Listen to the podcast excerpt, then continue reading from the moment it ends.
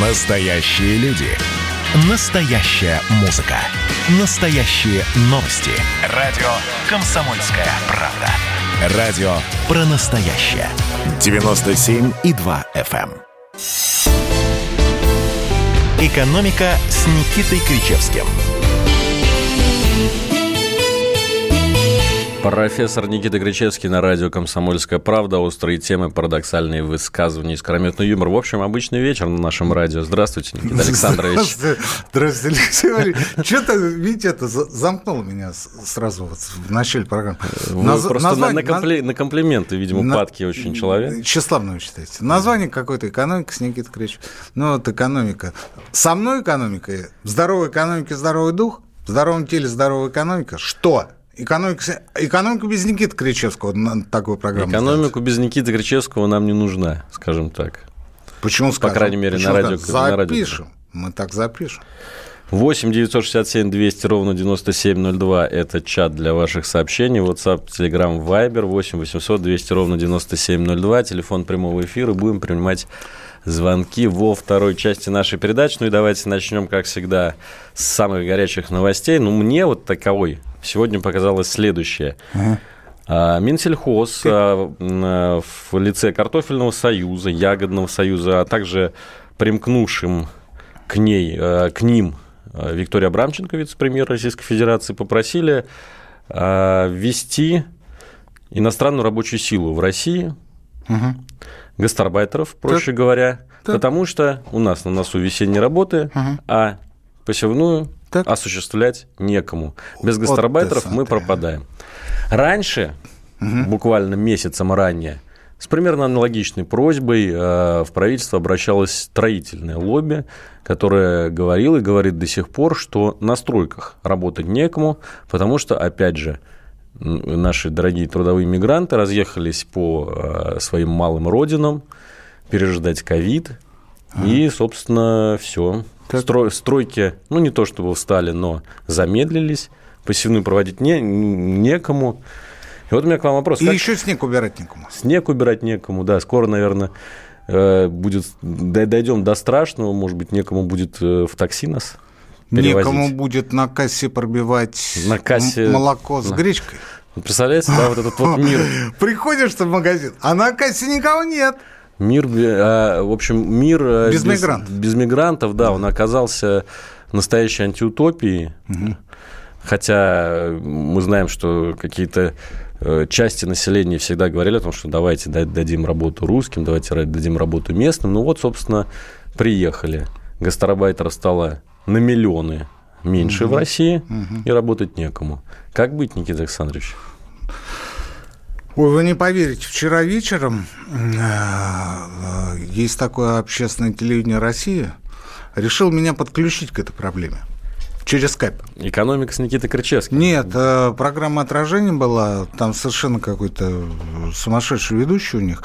Ну, не суть. И вы знаете, ну, я как-то приготовился с ними разговаривать, это было после 9 вечера, приготовился разговаривать на эту тему весьма и весьма конструктивно. И вдруг оказалось, что я не один, а со мной еще одна докторесса экономических наук из МГУ по экономической географии. Докторесса Она- это такое слово новое в рамках вот этой вот новой этики, феминизма. Ну, называйте докторша, это не важно. Вот. По поводу, значит, вот э, мигрантов, безработицы, недостатка рабочих рук в России из местных и прочее, прочее.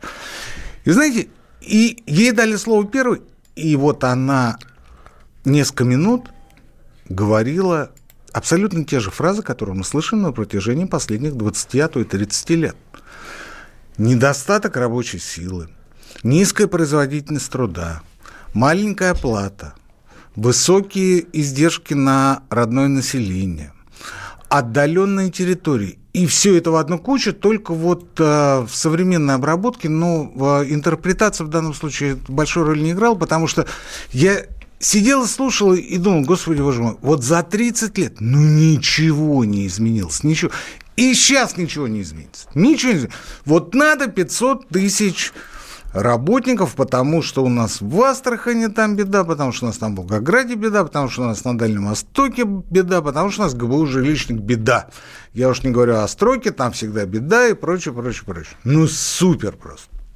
И вот я вот все вот это сказал. Мне, кстати говоря, ну, вот к вопросу о новой этике, мне не дали там особо разговаривать, меня начали затыкать, потому что, ну, людям не нравится, когда кто-то начинает говорить по существу. Я начал говорить по существу, и ОТР решил, что это неправильно. Ну, они же имеют право, они считают для себя возможным, допустимым для себя а, поправлять и затыкать человека, которого знает вся страна, и который, на секундочку, не только доктор, но еще и профессор. Профессор, причем с 2006 года. 14 а, лет уже. Слава богу, что есть радио «Комсомольская правда», где вы можете высказать все, что вот вы только желаете. здесь я и могу сказать то, что мне тогда сказать не дать. Ну, потому что, ну, вот так вот, так вот они. Вот, вот у них не новая этика, а у них вот, а, знаете, вот такая вот старая архаика. Вот такое ретроградство. Патриар... Вот... Патриархальное. Нет, не патриархальное, ретроградное. Не консервативное, архаичное. Вот то, что было вот... Ну, вот надо вот разговаривать в соответствии с решением 26-го съезда КПСС, и понеслась душа в рай. Я им говорю, ребят, есть очень простой способ решения этой проблемы. Точнее, способ из двух частей. Часть номер один большая, организационная. Как это было до революции, как это было в советский период? Это называется артели. Артели. То есть некие добровольные временные трудовые коллективы, сформированные для выполнения определенных задач под определенные обязательства по оплате. Вот хочешь, пожалуйста, не хочешь, ну извини. Бурлаки на Волге. Одна из наиболее известных фейковых картин XIX века. Ну, вторая такая, Иван Грозный убивает своего сына. Ее Александр III, кстати говоря, запретил э, показывать в Третьяковке она долгое время пролежала в запасниках. А вот что касается бурлаков на Волге, ну не было тогда в таком масштабе а, бурлаков, а, которых нарисовал Репин. Это было нарисовано в 70-м, 1873 годах. Но самое интересное, что бурлаки, мало того, что они были физически сильные, они были большие, ну, потому что это, это, это не грузчики, а грузчики в, квадрате. А вы не поверите, за одну навигацию, за один сезон они зарабатывали себе на новый дом. На новый дом. И была дикая конкуренция для того, чтобы войти в эту арте, артель и устроиться бурлаком на сезон и таскать пароходы с одного места на другой. Это была середина 19 века. Это была дичайшая конкуренция, потому что оплата была, я вам только что сказал, какая. Вы за один сезон зарабатывали себе на новую избу. Можно я вам вот как раз э, в лыков строку скажу? Вот я просто сегодня прочитал исследование SuperJob. Зарплаты курьеров в регионах России достигают 110 тысяч рублей.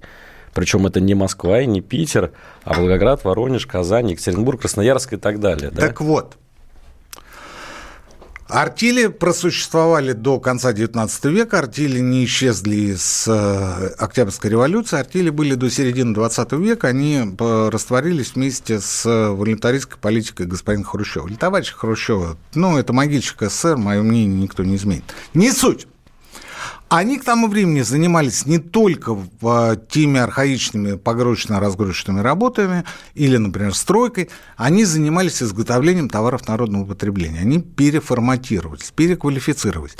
Больше того, артели остались практически нетронутыми в отдельных э, добывающих отраслях. Всем известна артель господина Туманова. Э, эти были советские времена, но очень мало людей знает, что артель Туманова выиграла один из подрядов при строительстве Московской кольцевой автодороги. Вот когда ее уже при Лужкове начали реконструировать, они выиграли один из подрядов на определенное количество километров. Они построили это определенное количество километров за 28 дней. Через 28 дней Туманов пришел, это тот, который друг Высоцкого, и говорит, принимайте. Они говорят, вы должны строить 4 месяца минимум. А они говорят, ну мы вот построили за 28, мы готовы дальше идти. Если нет, то мы сворачиваем технику, переезжаем на другой объект. Приняли, приняли, правда, пришлось ждать несколько месяцев, уговаривать людей, чтобы они приехали и приняли досрочно. Но это эффективный способ организации труда. Дальше. В Советском Союзе люди среднего старшего возраста помнят, была новая позднесоветская реинкарнация артели под названием «Шабашники».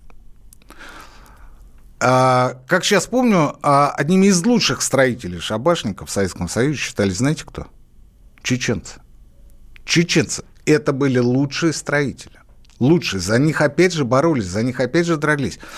У них был фронт работ, объем работ, они выполняли работу, получали деньги, уезжали. Да, это было на несколько месяцев, там, скажем, на 3 или 4 месяца, не суть. А, как сейчас к нам приезжают киргизы? Да ровно по тому же артельному организационному механизму. Есть старший, он объединяет людей, он с ними договаривается по оплате, он их контролирует, чтобы они здесь вели себя прилично, он их обеспечивает жильем, и если все нормально, все устраивает, они здесь тихо спокойно работают. Вахтой! Приезжают, через какое-то время уезжают. Наконец, самое последнее время заканчивается.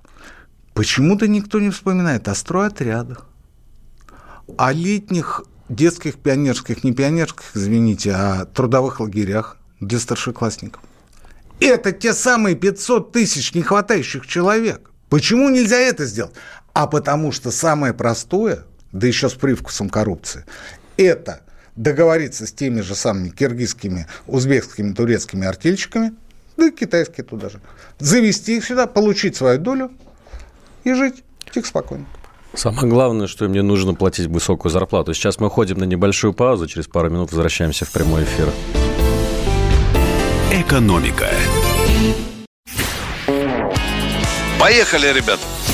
Во всем и всегда быть первыми, склонность к тому, чтобы всех всегда и во всем переплюнуть. Если мы что-то делаем, то это должно быть лучшим в мире.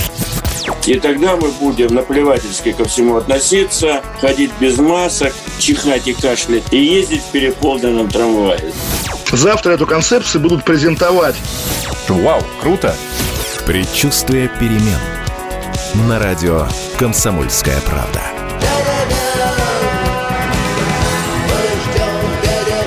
Генерал таким свинцовым взглядом посмотрел на меня и сказал, Виктор, у вас идиоты есть в России? Я говорю, есть. Так вот они есть и у нас. Переживем. «Экономика» с Никитой Кричевским. Иванов и Кричевский в в эфире радио «Комсомольская правда». Обсуждаем экономику. Ну, Никита Александрович... Я, собственно, к чему, Да. Алексей Валерьевич? Я к тому, что, К вы знаете, мы, конечно, увидим, что решение по экстренному завозу гастарбайтеров будет принято. Госпожа Абрамченко а, удовлетворит э, эту просьбу и договорится с МВД и с прочими соответствующими структурами. Но, вы знаете, я бы параллельно с этих министерств взял бы ну, хотя бы некое подобие плана, хотя бы наброска. Вот, ребят, вот мы все понимаем, мы все понимаем. Да, тяжело, посевная, там еще что-то, да. Реально людей мало на селе осталось, потому что все убежали, за 30 лет все убежали. Все же гордятся вот этим ВВП вонючим, вот этой инфляцией несчастной, вот понимаете, вот этими инвестициями гребаными. Да все классно, все классно. А вот как люди за эти 30 лет жили, там, скажем, в той же деревне, да это наплевать все. Газа нет, да ничего, к 30 году проведем, все будет хорошо. А до этого, ну вот во дворе, во дворе, во дворе. И удобство во дворе, и колодец во дворе, и буренку уже не имеем, потому что невыгодно. Ну, неинтересно. Поэтому без гастарбайтеров мы обойтись не можем. Ну, хорошо, не можем обойтись. Ну, давайте хотя бы план по использованию а, тех же студентов, тех же э, вахтовиков. Ну почему нельзя этого сделать? Почему нельзя это сделать через артельщиков? Зарплаты маленькие, люди мало платят денег. Слушайте, ну это, это, уже, это уже, знаете как, ну, это в пользу бедных. Это отговорка из цикла «ничего не буду делать, потому что ничего не буду делать». Вот все. На самом деле, заработные платы у людей могли быть очень большие, если бы не тырили.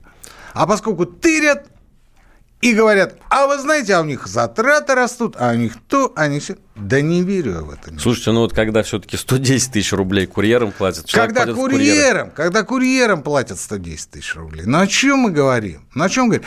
Я в 85 году ездил в минеральные воды на лето а, как раз на уборку овощей. И я деньгами 85 года привез домой 68 рублей. 68 рублей. Переходил в 10 класс. Ни о чем. Десятый класс. Мне было вот только-только 16 лет. Такие же ребята были по соседству из Красноярска. Жили вместе, работали, пахали там, убирали, пропалывали. Ну, иными словами, занимались всем, чем э, нужно было. Уже тогда не хватало рабочих рук. Уже тогда не хватало. Это сезонные работы. Это сезонные работы.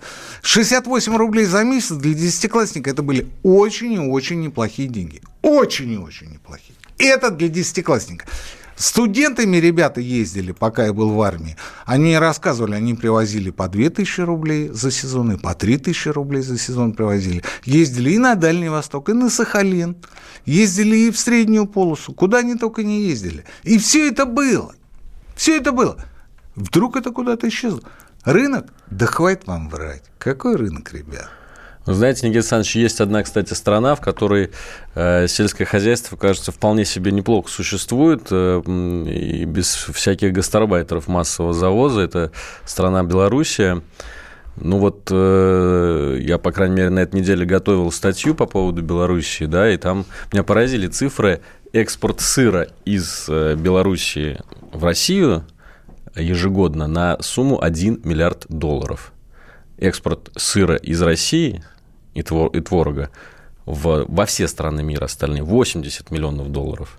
Вот почему так? Вот что-то вот 80 миллионов, мне кажется, вы как-то э, то ли Росстат там немножко с ФТС подкрутили. Это данные ФТС, да? Да, в, в сторону увеличения, мне кажется, это да, даже 80 нету, нет, да? Нет, существенно меньше. Но ну, у нас нет своей, своей продукции. В Беларуси есть. Молодцы, сохранили, сохранили.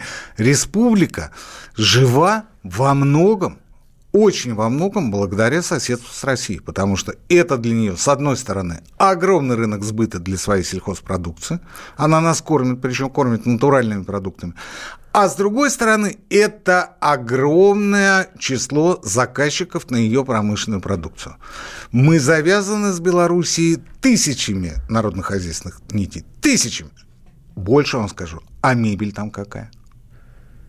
Мебель. Вы знаете, я вот знаю не только мебель, но даже белорусский текстиль. Текстиль? Очень высоко ценится, и многие даже а, из приграничных регионов с Белоруссией ездят туда, там, в Витебск, допустим, для того, чтобы закупиться буквально трусами. Ну, насчет трусов я не знаю. Вот то, что касается а, вообще белорусских товаров, они считаются очень качественными товарами. И это для белорусов, еще раз повторяю, это огромный рынок сбыта своей продукции. И с другой стороны, Белорусская промышленность работает на Россию. Да, МАЗ, БелАЗ. А, Бюджетная сфера, оборонная сфера. Оборонно-промышленный комплекс.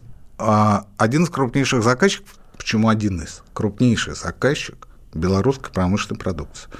Минский завод колесных тягачей. Да. Это то, что э, делает платформы вот для наших да, э, ракетных да, комплексов. Да, да, да. И э, что бы ни говорили по поводу внутренней ситуации в Беларуси,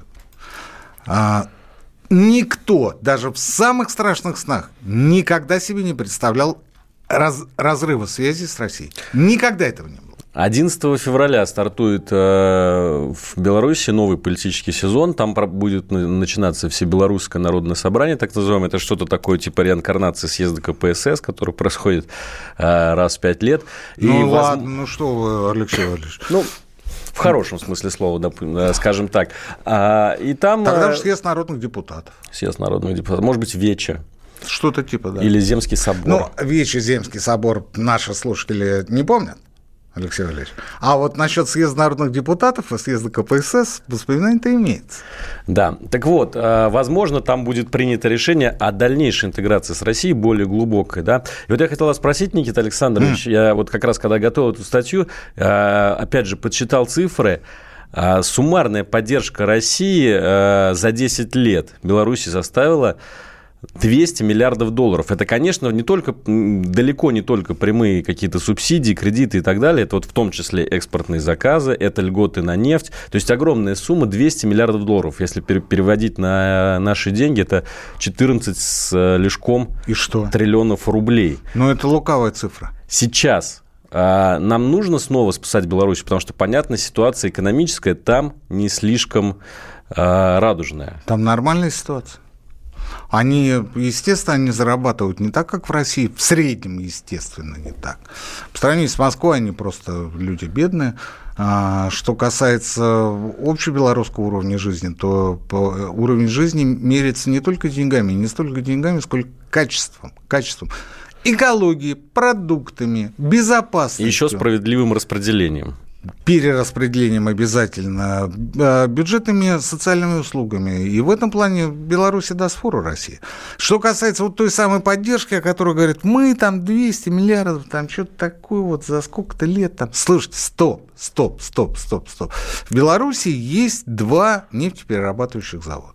Да, Новополоцкий и Мозырский. Да. Они перерабатывают российскую нефть и дальше отправляют ее на Запад. Вы хотите сказать, что нашей доли в реализации этой продукции на Запад ее нет? Вы глубоко ошибаетесь, она есть. Беларусь покупает у нас нефть по более дешевым ценам именно потому, что она а, делится с нами своими прибылями от реализации нефтепродуктов а, туда, в Европу. АЭС. Да, та, которая строится. Она да. уже введен, первый блок. Первый блок ведет. Ну, недостроен еще до конца. Не суть. Так ведь это то же самое. Это инвестиции, которые мало того, что кредитные, то есть подлежат возврату, так они еще и позволяют получать определенную а, долю приварок с той электроэнергией, которая будет потом экспортироваться Белоруссии например, в Литву. Насколько я знаю, 50 на 50 делят экспортные доходы России и Беларуси от э, той энергии, которая именно экспортируется. А там, где Литва, там и Калининград. А там есть еще нефтепровод «Дружба». Это тоже немаловажное значение. И газопровод для... Ямал-Европа. Да, для и России, и для Беларуси. Так что, ребят, по поводу того, что мы там кого-то кормим в Беларуси, я бы, вы знаете, я бы, наверное, поостерегся бы так говорить. Да, безусловно, Беларусь зависит от э, наших заказов, от нашего бюджета. Но ведь и мы зависим от Беларуси. Вот чего а мы от них зависим а, по качеству а, промышленной продукции, а, они от нас зависят э, по тем заказам, а мы от них зависим по продукции потребительской. Я думаю, что многие э, те же самые фермеры были бы только счастливы, если бы белорусские артели э, на, вес, на весенние полевые работы, ну, может быть, приехали бы к нам за длинным рублем российским. Я вам скажу, что когда у нас начались проблемы с сахаром, первыми, кто просил открыть рынок сахара для своих производителей, это были белорусы. Они сказали, пожалуйста, у нас есть сахар, мы готовы поставлять вам сахар в тех объемах, в которых вы нуждаетесь. Причем по тем ценам, которые у нас были. Которые у нас были. Почему этого сахара нет? А кто его знает? Ну, потому что Минсельхозу выгоднее, чтобы цены повышались, и чтобы внутренние производители жирели на деньгах, чтобы установили максимальную цену, чтобы подогнали розничную цену под максимум, и чтобы люди получали сверхприбыль. Все хорошо, все хорошо. А если бы открыли дорогу и сказали, вы знаете, ну вот не хватает у нас сахара, ну вот пусть белорусы нам подставят, поставят сахар. И все, и проблем бы не было. И цен бы таких не было сейчас, я вас уверяю. Так что, ребят, по поводу Беларуси, вы знаете, это история надолго и явно не на нашу с вами жизнь, а как можно больше. Друзья, на этой ноте мы сейчас уходим на новости. Через несколько минут ждем вас снова в прямом эфире радио «Комсомольская правда». Экономика. Ну что, это хроники Цыпкина на радио «Комсомольская правда». Имеет ли право звезда напиться, принимать наркотики и вообще вести образ жизни, который не может послужить примером подрастающему поколению? Что делать в принципе с алкоголизмом? Ну, перебрал в барик. Со всеми бывает. Приехала полиция. Забраться на постамент, тереть э, каменный э, член и думать, что произойдет с тобой чудо. Звонит бабушка. Она говорит, не имею никаких претензий к тому, что ты используешь мат. Можно не позорить меня на всю страну и вся в своем посте написать грамотно с мягким знаком. Известный писатель Александр Цыпкин ведет дневник специально для радио «Комсомольская правда». Без купюр и цензуры. Хроники Цыпкина. Слушайте по пятницам в 10 вечера по Москве. Я, правда, к сожалению, сразу сяду. «Экономика» с Никитой Кричевским – Ваша любимая передача об экономике. Никита Крычевский, Алексей Иванов, в эфире радио «Комсомольская правда». 8 967 200 ровно 9702 ваше сообщение. 8 800 200 ровно 9702. Звоните нам в прямой эфир, задавайте вопрос Никите Крычевскому. Как всегда, просьба лаконично, четко и по делу. Летом купил мотоцикл «Днепр» с нуля. Заработал за два месяца. Это нам пишут. Вот у нас тоже много сообщений в нашем чате, особенно по поводу сельхозработы и э, качества труда гастарбайтеров. Вот я парочку, например, зачитаю сейчас. А, Живу на Ямаль 39 лет, тружусь в Ноябрьске в системе пожарной безопасности. Всецело расхлебываю после гастарбайтеров, месяц восстанавливаю их косяки, и при этом им платят больше, чем мне. Пишет нам наш слушатель из Ямало-Ненецкого автономного округа. Или вот похожее сообщение – из Свердловской области. В декабре въехала в новую квартиру, построенную мигрантами. Это что-то страшное. Все рушится, бежит, промерзает. Это горе-строители, которые ничего не умеют, но берутся за все, даже за электрику.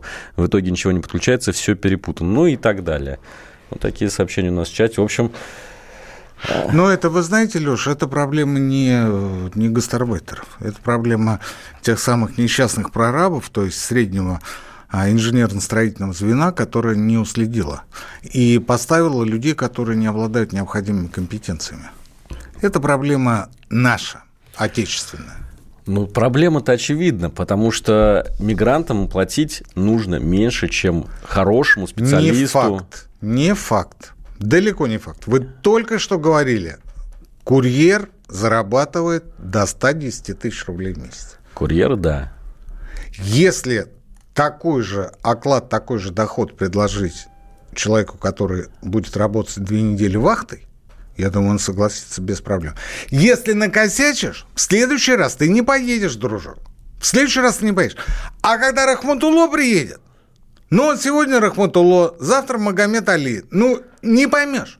Не понимаешь? То ли этот, то ли не этот. Кто-то накосячил. Кто? Да кто-то из этих. Ну, мы его наказали, прислали вам другого. Так он, он такой же. Он такой же. Он такой же. А когда Тамбовский, Уральский, Курганский парень а, приедет, он будет... Ну, не, не то чтобы следить, он будет стараться соответствовать. Соответствовать тем требованиям, которые возлагает на него и на его бригаду. Потому что в конечном итоге косяк распределиться на всех. Все-таки курьеров и строителей сравнивать некорректно. Курьер – это низкоквалифицированный труд. Любой человек может фактически стать курьером. Абсолютно. Строителем может стать далеко не любой человек. Для этого нужны все-таки какие-то навыки. Желательно а, профессиональное образование. Или, по крайней мере, опыт работы. Не обязательно профессиональное ну, образование, не обязательно. Работ. Те гастарбайтеры, которые приезжают, никакого опыта работы не имеют. Они имеют желание зарабатывать деньги, они имеют желание здесь работать. Они этим и занимаются, они этим и занимаются. И э, говорить о том, что да вот там э, э, эти обучаемые, а русские там они все ваньки, они не обучаемые, они только водку пьют, ну это западло. Ну это западло. Вот только за эту фразу надо выгонять. К чертовой матери! Из министерства, из ведомства, отовсюду. Отов... Некому это делать. Некому, Алексей Валерьевич, некому. Вот вылез какой-нибудь такой вот министр за министра и говорит, а вы знаете, вот у нас там 500 тысяч не хватает. Ах ты свинья! Ах ты скотина! Ты хочешь сказать, что мы русские, те, которые по своей натуре люди исключительные. Еще вчера они были наследниками Великой империи, самой лучшей страны на свете. Сегодня опустились и привели себя в такое убожеское состояние, что они не в состоянии уже двух слов связать и не знают, как руками и ногами работать, руками и ногами делать и а, а, учиться обучаться на ходу? Да ну не... Ну, ну в общем, ну что вот я буду распыляться и э, еще выгонять, не дай бог. Свидетели эпохи нам пишут, э, качество работы отрядов в Советском Союзе было невысокое. Шарашки да. из Чечни и Армении были предпочтительнее местных только потому, что они давали откаты. И, как вы уже только что сказали, невозможно найти исполнителей при проверках. Дело в том, что а, откаты давали не только шабашники из Чечни или из Армении. Откаты были распространены на практике везде и всегда. Везде и всегда разговор не об откатах, разговор о контроле за тем, что вы поручаете, за что вы платите деньги. Если, если не получается, будь добр, предъяви претензии и предъявляй до тех пор, пока не исправят. Ну, это же элементарно, Ватсон. Ну, что вы рассказываете о том, что... А вот они, качество было невысокое. А почему оно было невысокое? А потому что так принимали. Потому что у меня в моем летнем а, трудовом лагере в 85 году ходила за нами э, пожилая тетенька, местная работница, да, работница совхоз, где мы работали, где мы жили. И она говорит, вот здесь вы плохо пололи, и здесь вы плохо пололи, а вот здесь вы молодцы, а вот ты убежал на своей грядке вперед, а вот теперь, будь добр, вернись и пропали то, что ты пропустил. И за это нам каждый вечер выставляли коэффициент трудового участия, который плюсовался, и в итоге мы получали от средней некую итоговую величину на руки. Вот повторюсь еще раз. Ну, вот нам пишут, что человек заработал за два месяца на мотоцикл. Это был Советский Союз. Я за два, за два месяца заработал по 68 рублей в месяц. Это большие деньги, небольшие деньги. Это не принципиально. Для десятиклассника, я думаю, хорошие. Для десятиклассника это были очень неплохие деньги. Очень.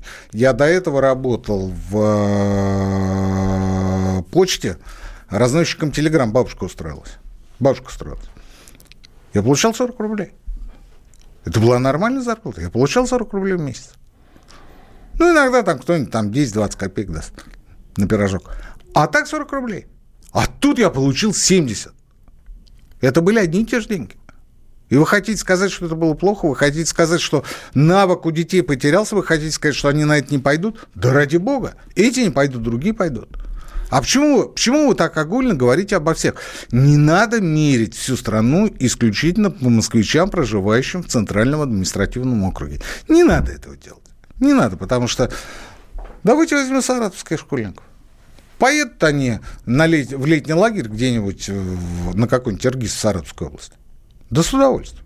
Они отдохнут, они заработают, они поедят свежих фруктов а то и овощей. Хопер.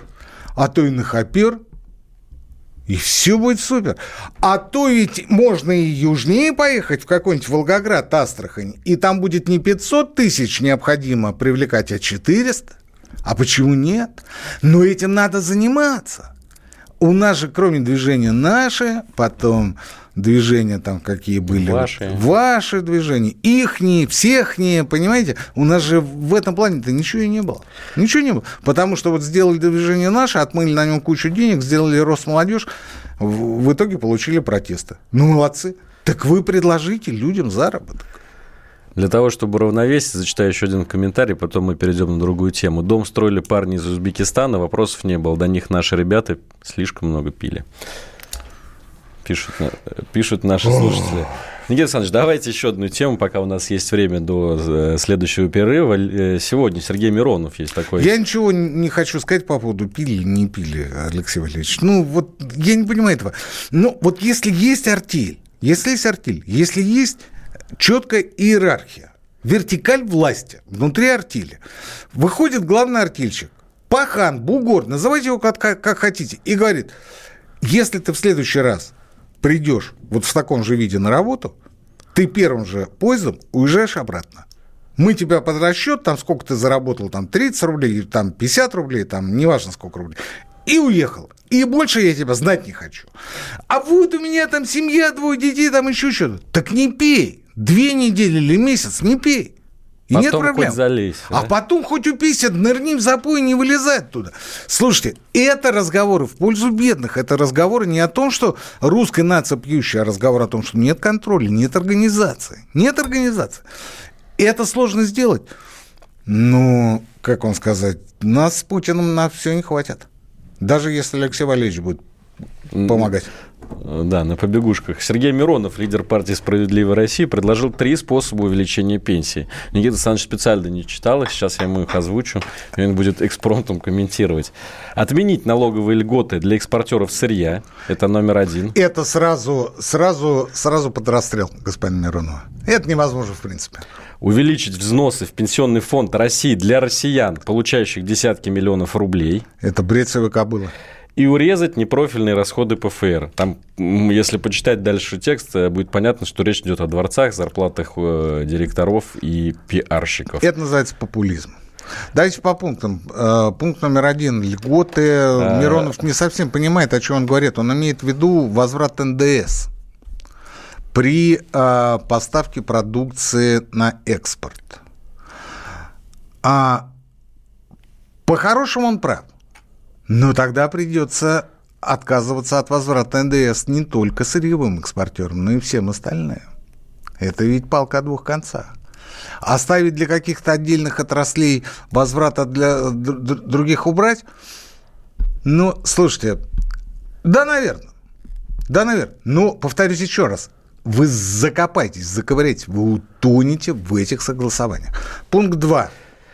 Увеличить взносы в пенсионный фонд для россиян, получающих десятки миллионов рублей. Здесь надо говорить не об увеличении пенсионных взносов, а об отмене регрессии. регрессии. То есть до какого-то периода а, заработка ты получаешь 20, а, платишь 22%, а после определенного а, годового дохода получаешь 10, а, платишь 10. Вот это, кстати, вопиющий какой-то на самом деле случай. Да.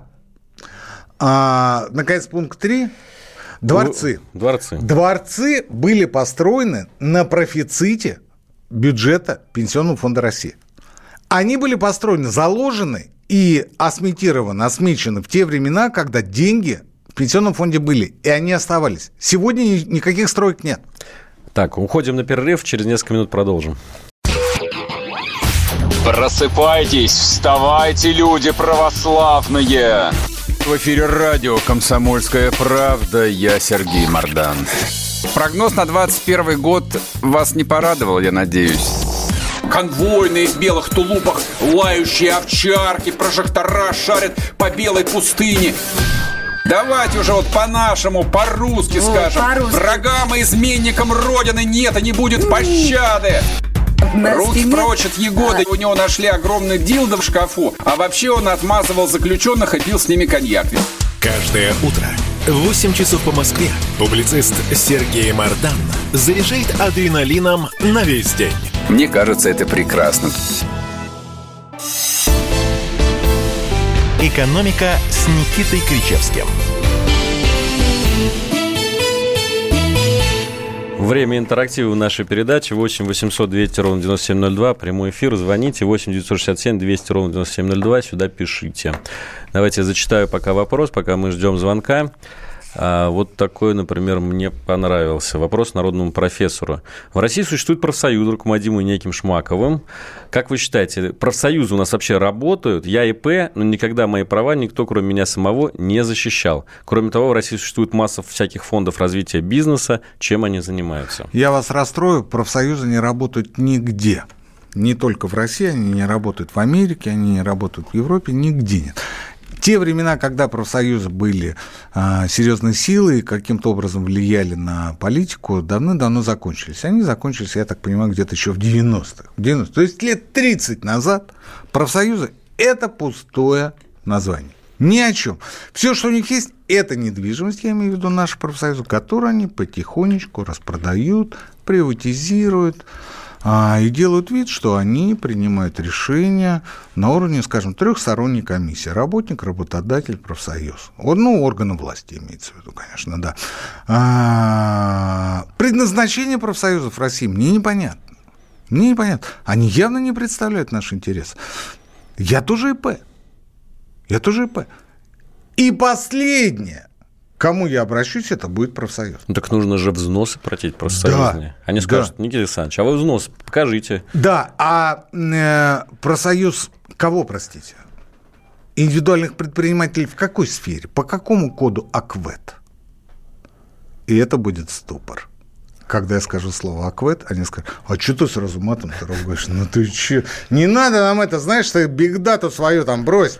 Дата – это в календаре. Вы сейчас, э, Вячеслав Викторович, косплеите, я понимаю. Никита Александрович, давайте послушаем. Звонок э, у нас есть. Андрей, здравствуйте. Здрасте. А, задавайте свой вопрос профессору. Я сначала хотел вдобавок э, к той пользе, которую перечислил э, товарищ Кричевский э, по поводу Беларуси, а потом задать вопрос. Вы еще забыли сказать, что за счет Беларуси и ее системы ПВО так называемое подлетное время, например, да да. до Москвы. Да, мы об этом, мы об этом вообще забываем. А вы не из Беларуси звоните нам? Нет, я москвич. Значит, а вопрос такой, э, как раз то, что э, буквально там минут семь назад э, зацепилось. 27 декабря 2018 года на радио КП вы сказали, как именно, значит, ликвидировать дефицит э, пенсионного фонда. Я немножко это э, без, без увеличения пенсионного возраста. Вы сейчас ответили на этот вопрос. То есть, начиная с определенного дохода, э, платит э, работодатель за тебя не 22%, а 10%. Да. И если... И вы, по-моему, тогда сказали, что при том количестве людей, за которых, э, у которых этот регресс наблюдается, если этот регресс убрать, то э, дефицит пенсионного фонда будет ликвидирован. А от суммы не помните какая, вот с которой 10 начинается вместо 22? Полтора Ну, это, миллиона, кажется. Э, Полтора миллиона в месяц. Это несложно поймать э, в сети, я на память не помню. Там, там есть другая история, мы с Алексеем Валерьевичем в перерыве говорили. А, э, сколько бы десятков миллионов в месяц или в день вы не заработали, а, вам будет а, начисляться а, на индивидуальный лицевой счет сумма только с 80, приблизительно с 80 тысяч рублей. Ну, сейчас, может, чуть больше. Все, что свыше, просто срезается и сгорает в пенсионной топке. То есть смысл платить э, какие-то вы- повышенные пенсионные взносы в настоящее время отсутствует напрочь. Все равно срежут. Все равно, ну, там миллион с хвостиком в год. В год. В год. То есть в месяц плюс-минус там 85, там, ну, 90. Не, не принципиально, не принципиально. Порядок вот такой. Порядок вот такой.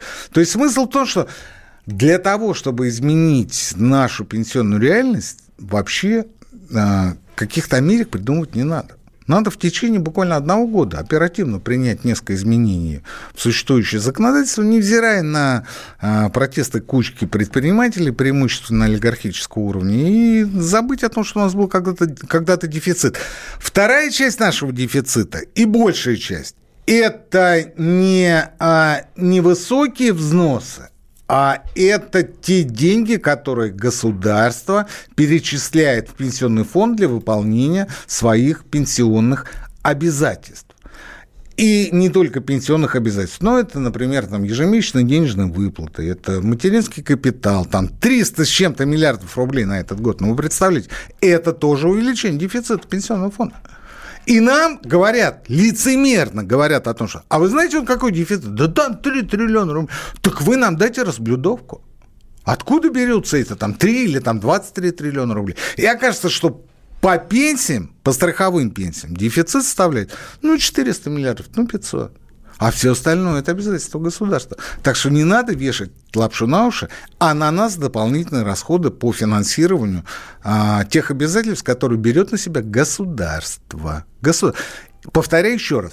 Проблему дефицита пенсионного фонда и увеличения пенсий можно решить и нужно решить в течение одного года. В течение одного года. Будет ли она решена? Я уверен, что в обозримой перспективе это невозможно. Невоз... Ни в этом году, ни в следующем году. Судя по тому составу Государственной Думы, который мы выберем, это не произойдет. И в ближайшие пять лет. Андрей, спасибо за вопрос. Ну, вот действительно, мне кажется, логика подсказывает, что скорее 22% должны платить самые богатые люди, золотой миллион тот самый, а может быть, как раз регресс должен быть в, в сторону других людей, которые бедные. Да ну, хотя нет бы 20%. Же, да нет же, нет же, нет же. Дело в том, что э, эти 22% идут на ваши пенсионные счета. И э, с этих пенсионных, пенсионных счетов вы потом исходя из тех средств, которые там накоплены, вы потом получаете пенсию. Поэтому, если бедному платить меньше, у нее и пенсия будет маленькая. Вот в чем история. У нее и пенсия будет маленькая. А богатому, а, богатому, по большому счету, может, вообще ничего платить не надо. Ну, так между нами. Ну, и без пенсии. Ну, и без пенсии. Тут вот какая история. Ну и без пенсии. Почему ну и без пенсии? А потому что есть добровольные пенсионные отчисления. Есть негосударственные пенсионные фонды, есть пенсионные резервы. Пенсионные накопления – это обязательная пенсионная система. Пенсионные резервы – это добровольные пенсионные накопления по своим программам. Пусть они там это себе и формируют. Но почему нельзя это хотя бы обсудить? Ведь люди не нуждаются. Люди явно не нуждаются, а мы им платим. В России сегодня ты богат, знаете, а завтра уже не богат. Такое тоже бывает, поэтому не платить богатым пенсии. Вы знаете, в России а, это справедливо для а, основной части населения, которая на протяжении веков перепрыгивала черту из нищеты в бедняки и обратно. Поскольку Россия была аграрной страной, сегодня у тебя хороший урожайный год, у тебя есть запасы, и ты не только бедняк, а еще и зажиточный крестьянин. А завтра, когда не урожай, ты не только бедный, ты уже нищий, потому что тебе элементарно не на что прокормить детей. И ты идешь к соседу или к более зажиточному крестьянину и просишь у него помощь. То есть вопрос не из грязи в князи, а из нищеты в бедность. И вот на этой бедности затормозиться, встать, а, закрепиться. Но у нас даже этого не получается. И сто лет назад не получалось, и вот сейчас, к сожалению, не получается. Друзья, на этом у нас на сегодня все. С вами, как всегда, были профессор Никита Кричевский, редактор отдела экономики Алексей Иванов. Встретимся на следующей неделе. Всего вам доброго. Экономика.